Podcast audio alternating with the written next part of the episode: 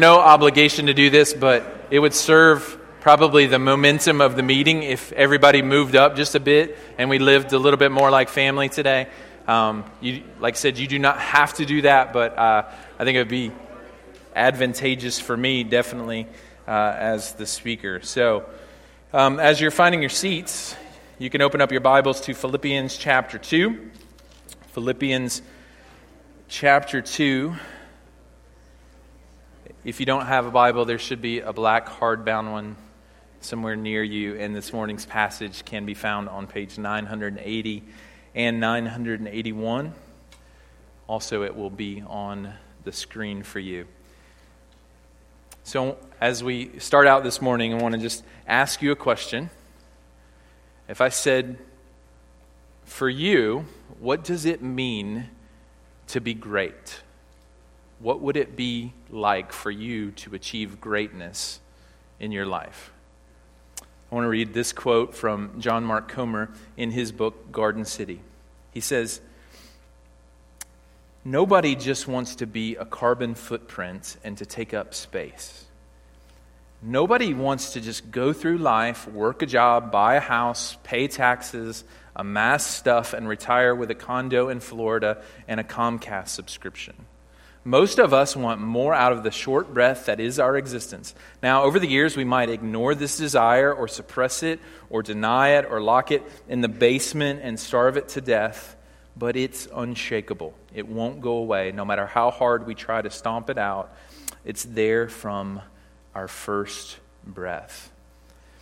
So he goes on to say that we are hardwired and we are designed for greatness. That the imprint on our souls, because we're made in the image of God, is to connect our lives with what's truly great. Now, if we take the culture's definition of greatness, that's going to be something that we try to achieve. It's going to be something, a status that someone can display and speak over us. It may be uh, an advancement that you have in your career or reaching a certain amount of money that you might have.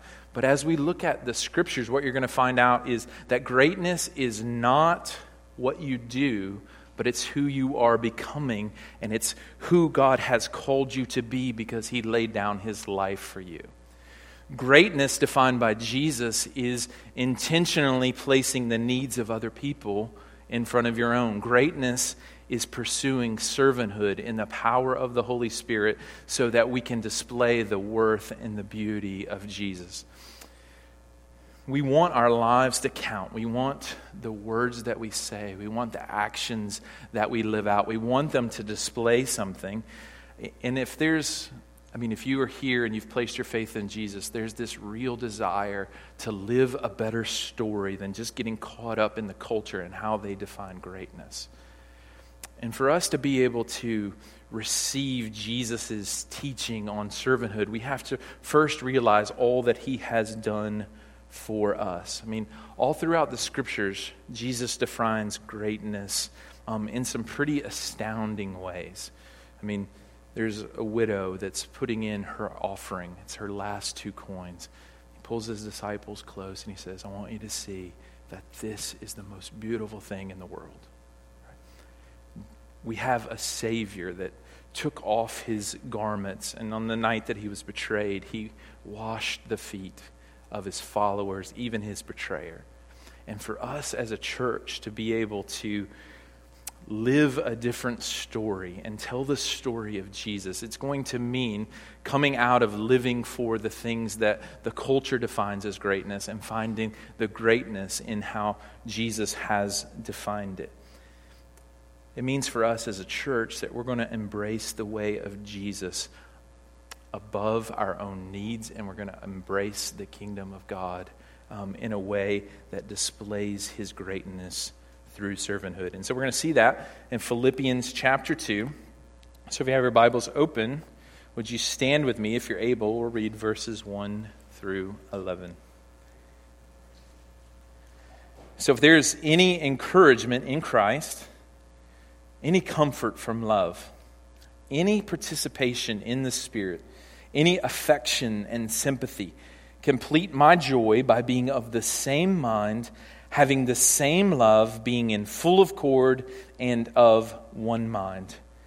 Do nothing from selfish ambition or conceit, but in humility count others more significant than yourselves. That each of you look not only to his own interests, but also to the interests of others. Have this mind among yourselves, which is yours in Christ Jesus, who, though he was in the form of God, did not count equality with God a thing to be grasped, but emptied himself by taking the form of a servant, being born in the likeness of men, and being found in human form. He humbled himself by becoming obedient to the point of death, even death on a cross. Therefore, God has highly exalted him and bestowed on him the name that is above every name, so that at the name of Jesus, every knee should bow in heaven and on earth and under the earth, and every tongue confess that Jesus Christ is Lord to the glory of God the Father. This is the word of the Lord. Thanks be to God. You may be seated. Would you pray with me? Father, we are humbled just by reading the description of the humility of Jesus and the sacrifice of Jesus. We're also daunted, quite honestly, to see that that's supposed to do something um, in the way that we relate to one another and the way that we relate to the world. And we know for this to take place, it's not going to take place because we somehow um, just get up enough willpower that we begin to serve. It's going to happen because you allow us to experience the beauty and the magnificence of Jesus in all that we do. I pray that you would open our eyes to see him, that every heart here would be served and touched by the reality of his death. Pray that no one would leave here apart from seeing something of his greatness. And then because of that, that you would really employ us as your servants to be able to display this to the world. It's in Jesus' name that we pray. Amen. So I love the book of Philippians for a lot of reasons. Um, the main reason is because it's really realistic.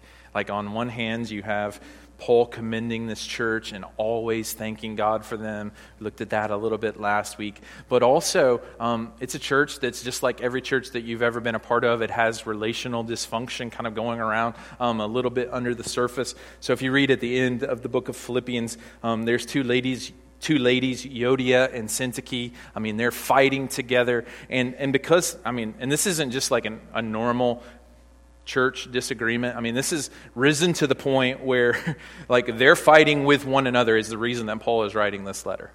I mean, I, I don't know if you've ever had a conflict with anybody, but I don't think I would want it displayed on the pages of Scripture. But this conflict was so big that it began to engulf the whole church. And so there was just this relational dysfunction that was going on inside of the Philippian church. Um, this was a church, um, I don't know, the, the city of Philippi itself, it was known as Little Rome. And so they found their identity in the way that they looked like Rome. So this was a real power center of the day. This was the greatest kingdom in the world. And the lowest place that you could take in this kingdom was the form of a servant. So this idea in Philippians 2 that, that Jesus was a servant and then that his followers are to be a servant were absolutely countercultural. There could not have been anything that was more more radical that Paul could have said to them, and this was to disarm the hostility that existed in their hearts. Chapter 2, in particular, is a picture that's meant to soften our hearts towards one another. That there is this idea in Philippians 2 that there is a deep love and a deep unity that is meant to characterize the people of God that there is an aroma and a flavor that takes place inside the church that's meant to display the beauty and the value of Jesus. So, this idea of doing nothing from rivalry or selfish ambition this is the foundation for a church that can reach the world. Servanthood actually grows in this kind of culture where the church is unified in their mind, where they are in one accord, where they are not doing anything for their own agenda, but they're doing everything for the sake of Jesus who laid down his life for them. Servanthood absolutely does not come to anyone naturally. It is not natural to say, Your agenda is more important than me. I place more value on you than I do my own comforts. I place more value on you than I do my own resources. Right? And this is the countercultural way of Jesus. Humble service is the underpinning of the kingdom of God. Apart from servanthood, right, we just become like puppets that are making a lot of noise. But when we are love, when we are united in love and we are united in spirit and we are united in service with one another, it displays to the world something that is absolutely undeniable. Brings me to my first point. Servanthood makes God's kingdom tangible and accessible to people. Servanthood will take us places that we could never go on our own. Servanthood will take us into the lives of people and it will touch their hearts um, in a way, quite honestly, that a Sunday service cannot do. Servanthood is meant to make our message credible. It's supposed to be a living illustration of what we believe. Um, I'm going to paraphrase this, but Dallas Willard famously said that we always live out what we believe, but not just what we say that we believe, right? So, this value of servanthood, it, it happens first by this deep work of the Spirit happening inside of us, where we have been served by Jesus Himself, and then we have the opportunity to serve the world. Look at verses 1 through 4. So, if there is I want you to notice this. This is the function of being with Jesus, right? This isn't just an, a blind call to go out and serve people in your own strength. It's the fruit of being with Jesus. Verses 1 through 4. So if there is any encouragement in Christ, any comfort from love, and that's His love, any participation in the Spirit, any affection and sympathy, complete my joy by being of the same mind, having the same love, being in full accord and of one mind. Do nothing from selfish ambition or conceit, but in humility count others more significant than yourselves. Let each of you look not only to his own interests, but also the interests of others. So, what Paul is saying here is if you have in any way been touched by the love and the mercy and the comfort of Jesus Himself, begin to live and to walk just like He walked. If you have had any participation in the life of the Spirit, do this by begin to living life the same way that He did, taking on the form of a servant, beginning to lay down your life for other people. Servanthood is rooted in being with Jesus, and, and, and we have to get this, especially in the religious South.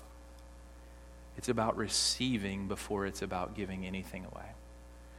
To actually serve people, we have to allow Jesus to serve us.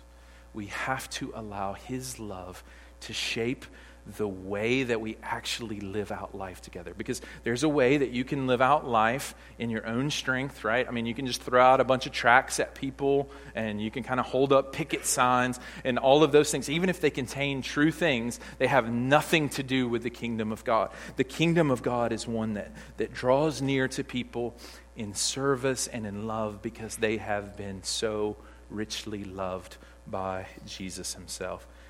So Jesus serves us with his love, with his encouragement and his spirit so that we can model and demonstrate this kingdom to the world. We get to tell Jesus' story with our lives. And that's a grand privilege for us. I think it's something that we take for granted, but the idea that when I function in the power of the Holy Spirit, listening to Him, considering other people more important than myself, it tells the world that Jesus is alive. So now, not just I do that, but we do that collectively. Think of the effect. It is so countercultural, even inside the church. It's not about numbers. It's not about budgets. It's about the posture of our heart. Servanthood is a posture of the heart, and then it's a practice that we live out. And we can't get those things confused. It's about us receiving from Him. Um, the reality is that relational dynamics will always trump any doctrinal statement that you have, right? You can have the most perfect theology in the world, and you can undo that with the way that we live life with one another, or we don't live life with one another. This comes from the business world, but Peter Drucker says that culture eats strategy for breakfast, right? You instantly know the culture of a place the moment you walk in. You begin to make assessments about what's going on for followers of Jesus, when people look at a culture, what they're supposed to come in contact first and foremost with is the humility of people that have been loved and served by Jesus himself. And so, for us as the people of God, we must humbly cry out to him that he would pour out his love in our lives in such a way that we would begin to serve one another and the world. People can ignore doctrinal statements. Um, they can argue with your bumper stickers, they can um, ignore your slogans. But the reality is that we're called to live by a different value system. We want to live life so people ask, why in the world do you live the way that you live? That's what First Peter says, that we have an explanation for the way that we live life. It's a practice that we pursue, but it's first a posture of our heart. So the danger is that we can become so familiar and I would say inoculated to the message of Jesus that we actually keep doing some of the things of the kingdom, but we do them in our own strength. And what that does is lead to burnout, and it leads to people uh, wanting to quit, and it leads people to wanting to go through the motions. So, this brings me to my next point. It's, a, it's an important distinction that we have to make. Religion cultivates duty driven tasks, but the gospel makes a way for astonishing service. So I'll say that one more time. Religion cultivates duty driven tasks, but the gospel makes a way for astonishing service. Right? Most of us are probably very comfortable in the idea of serving one another, but how many of us are really asking God, would you help me so display the love and the beauty of Jesus that people are absolutely blown away. That is the heartbeat of Christianity, that we would display his love. Mark Scandrette, in his book, Practicing the Way of Jesus, says if the invitation from Jesus to practice the way sounds like a burden or an obligation, then we are not hearing him correctly. This is the way of life. And the challenge for us as the people of God is to say, even though this does not sound like life, that Jesus not only knows how to demonstrate and lead us into that place where we're able to experience his life together um, as a community. So, all throughout the pages of the New Testament, you find this idea of astonishing service. I'm going to read a, a portion of Mark chapter 14. You can see this story in Mark 14, also in John chapter 12. Mary, whose sister was Martha, whose brother was Lazarus, a couple of days before Jesus was to go to the cross, she took a pound of really expensive perfume and she anointed the head of the Savior. So I'm going to read this to us, but I want you to do this. I want you to imagine that you're in this room. I want you to imagine that you're listening to Jesus kind of explain to his disciples, hey, this is what's about to happen to me. I'm about to go to the cross. And then Mary breaks into this room with an awkward interruption and begins to display something that makes everyone in the room uncomfortable. This is an illustration of what it means to have astonishing service and devotion to Jesus. Mark chapter 14, verse 3. You can close your eyes, you can read it on the screen. And while he was at Bethany, in the house of Simon the leper, as he was reclining at table, a woman came with an alabaster flask of ointment of pure nard, very costly. And she broke the flask and she poured it over his head. And this is the effect of religion. There were some that said to themselves, Why was this anointment wasted like that? This anointment could have been sold for more than 300 denarii and given to the poor. And they scolded her. But Jesus said, Leave her alone. Why do you trouble her? She has done a beautiful thing to me. For you will always have the poor with you. And whenever you want, you can do good for them, but you will not always have me. She has done what she could. That's, that's what God is asking. She has anointed my body beforehand for burial. And truly, I say to you that wherever the gospel is proclaimed in the whole world, what she has done will be told in memory of her. So there's people that are religiously indignant, and it's not because they love people, it's because they love money. And they don't like to see extravagant displays of devotion because it makes them uncomfortable right? They don't like to see people lay down their life for Jesus and, expl- and express emotion because it, it actually confronts people. When you see someone that's absolutely devoted to Jesus, it begins to push on something in your heart. You're asking, why does my heart not respond like that? Mary is a picture in Scripture to show us what astonishing service is look like. And that's supposed to be the norm for us as the people of God. Listen, no one ever gets, com- no one ever gets converted inside of a church because of minimal effort right? No one ever says hey i'm so i'm so blessed by the way that you barely showed up today. No one ever says that. But what they are compelled by what is unignorable to the world is when we as the people of god have been so loved by him that we love and welcome one another. When we do what we can in the power of the spirit to display the beauty and the worth of jesus astonishing service displays the beauty and the worth of Jesus. And this is a word that we have to recover. It's the word devotion. We cannot so react to legalism and religion that we take away from this idea of being devoted to Jesus. That our love for him is pronounced and it is obvious and it is demonstrable to everyone that walks in the room. So, for the people of God, we're supposed to look at Mary and we're supposed to look at her example and say, I, I want to be like her. Like, I, I want somehow for God to use me to show his beauty and his worth. So, what does astonishing service look like for you? Where has God so placed you in his service that you can display the beauty of his worth?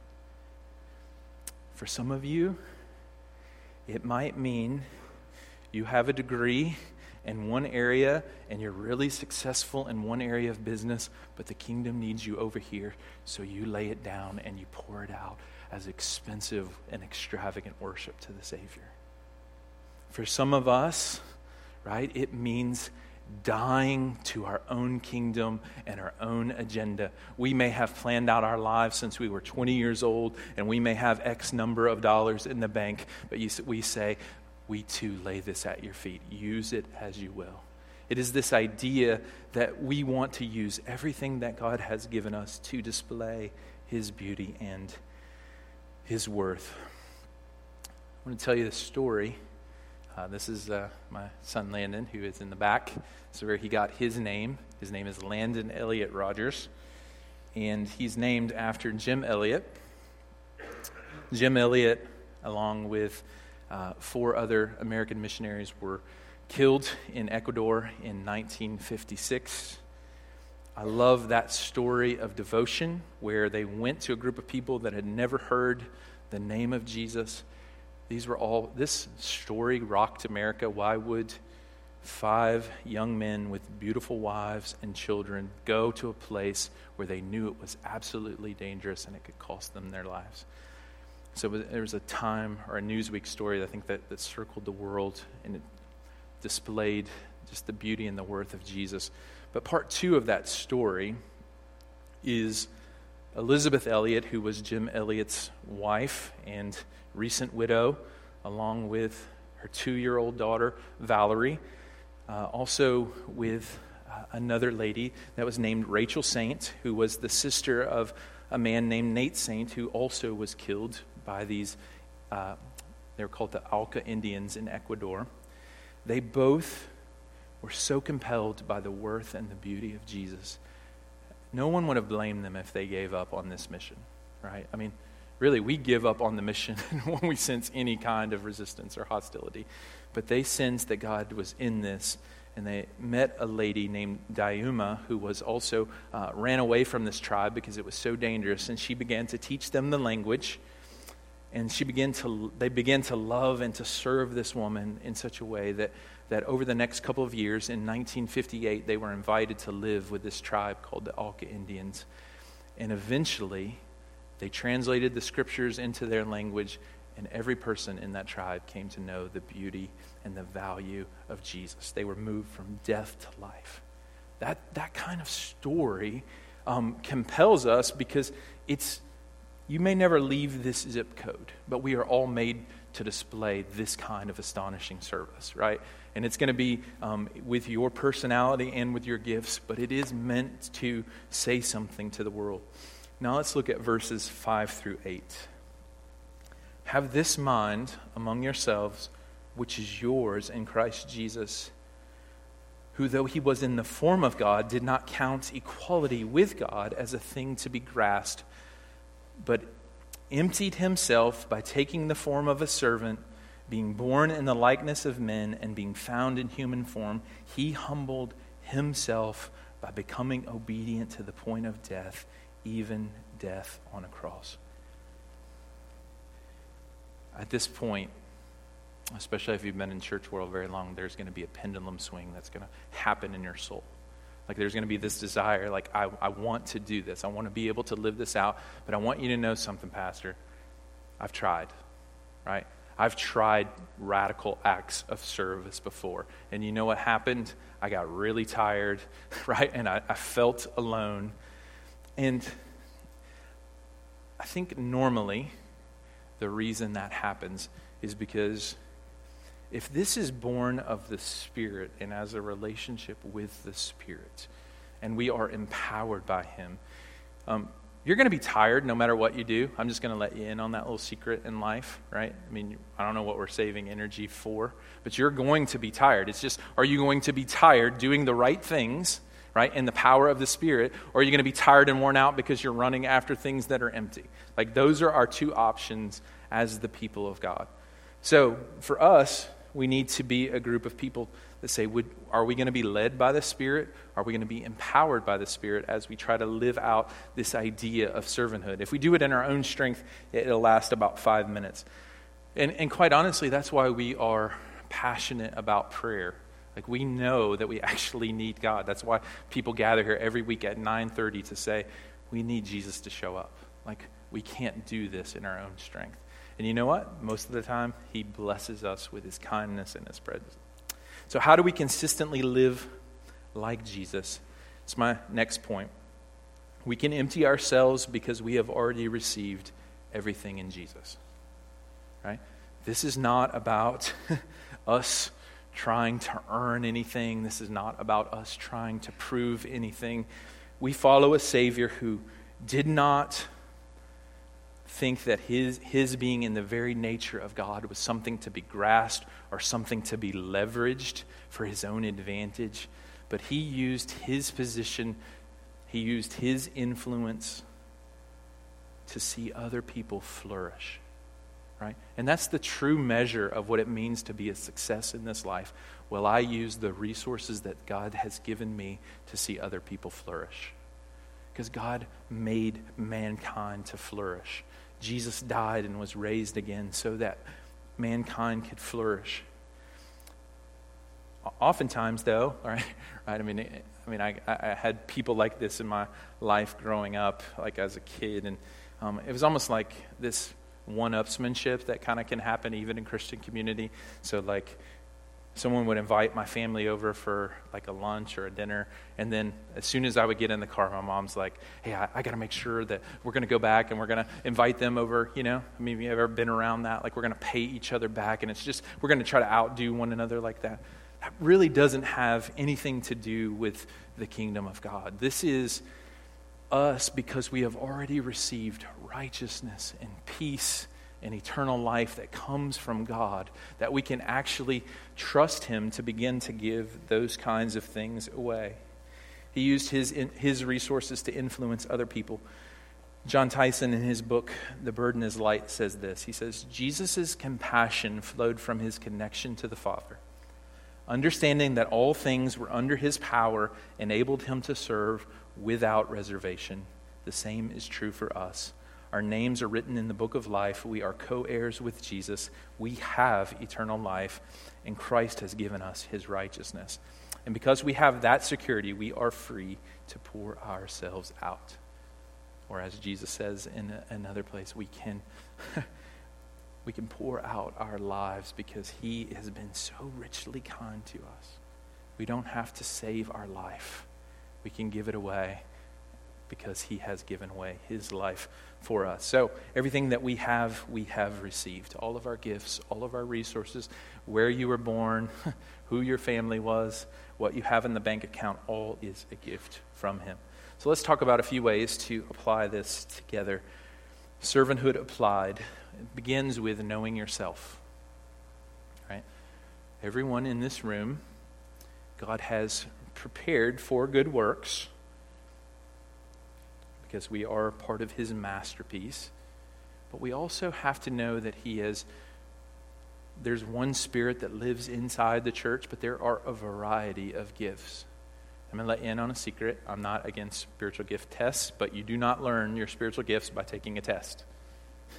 you learn your spiritual gifts by being in community with other people and then to begin to know and to see and to serve one another. You will never fulfill your kingdom potential on this earth by yourself. You are not meant to live in isolation. You are meant to be joined to a family, and that is the family of God. So we have to know ourselves.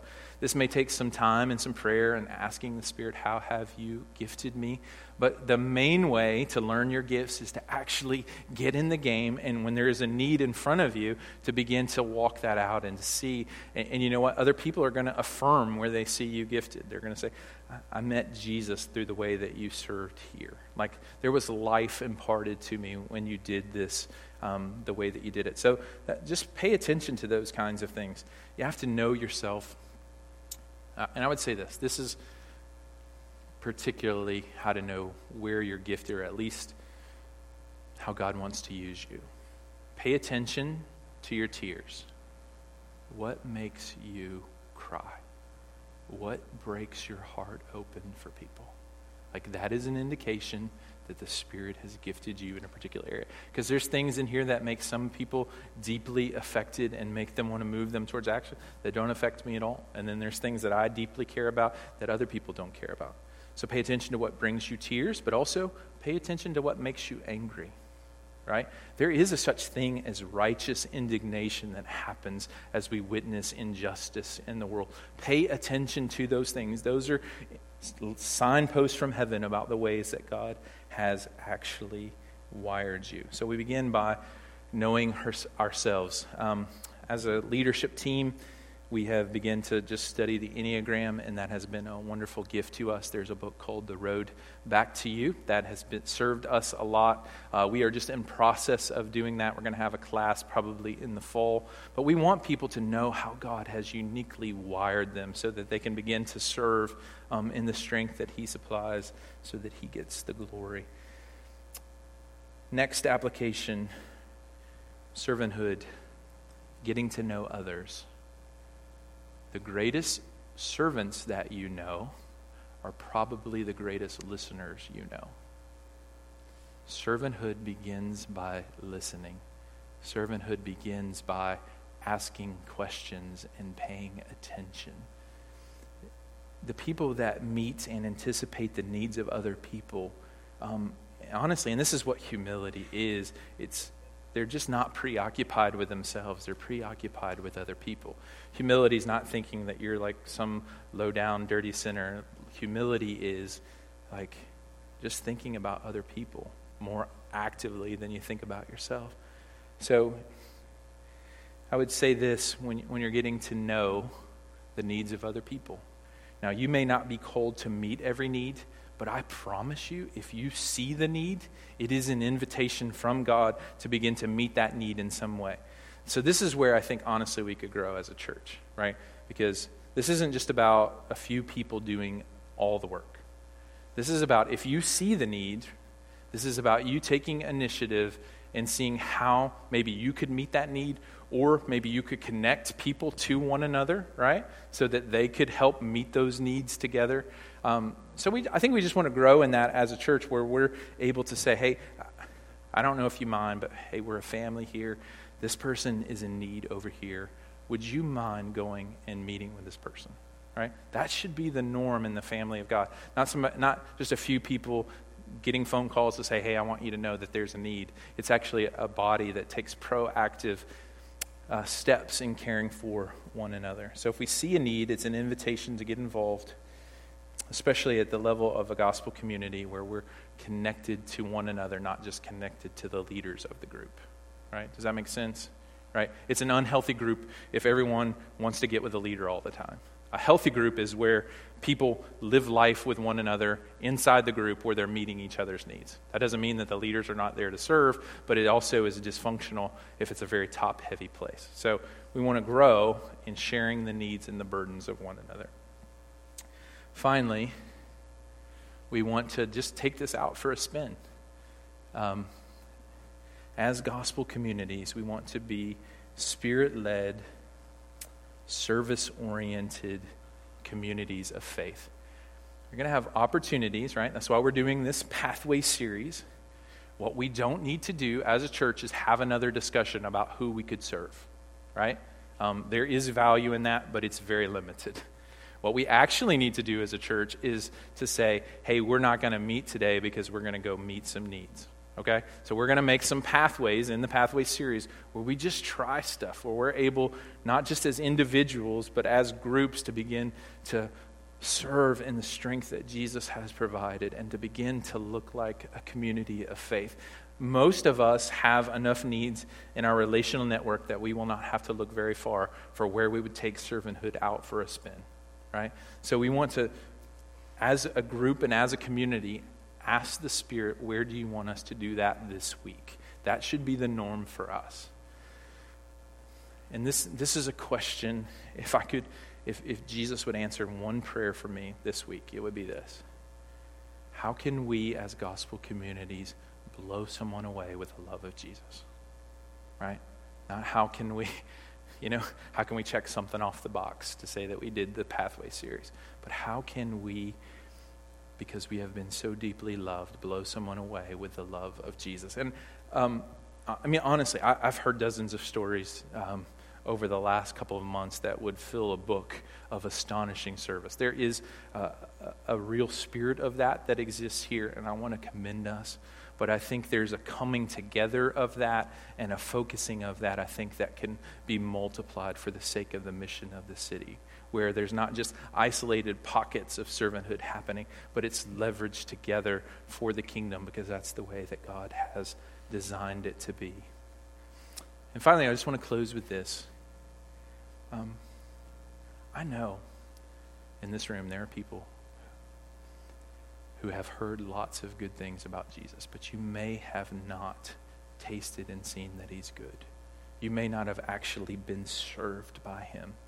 So, this is an invitation for you to say that despite all of your sin and all of your neediness and all of your brokenness, to say, I, I actually need a Savior.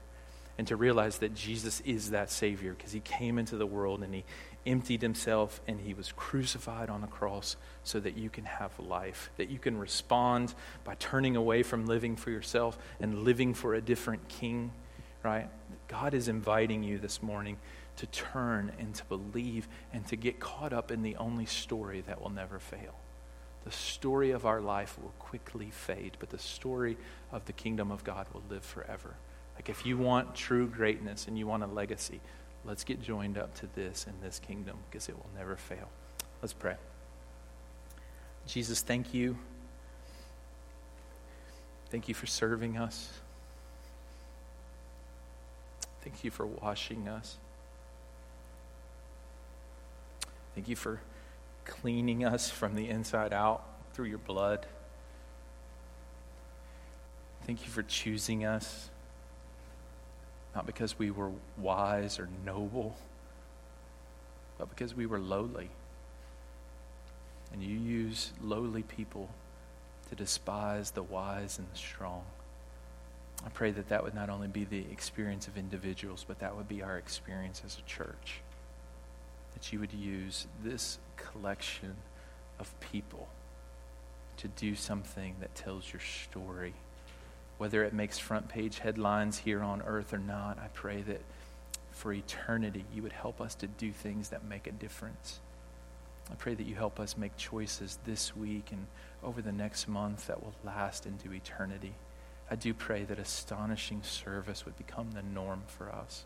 Please help us to not just check a box, go through the motions. Please capture us with fresh affection because you so loved us. We celebrate you and all that you've done. In Jesus' name, amen.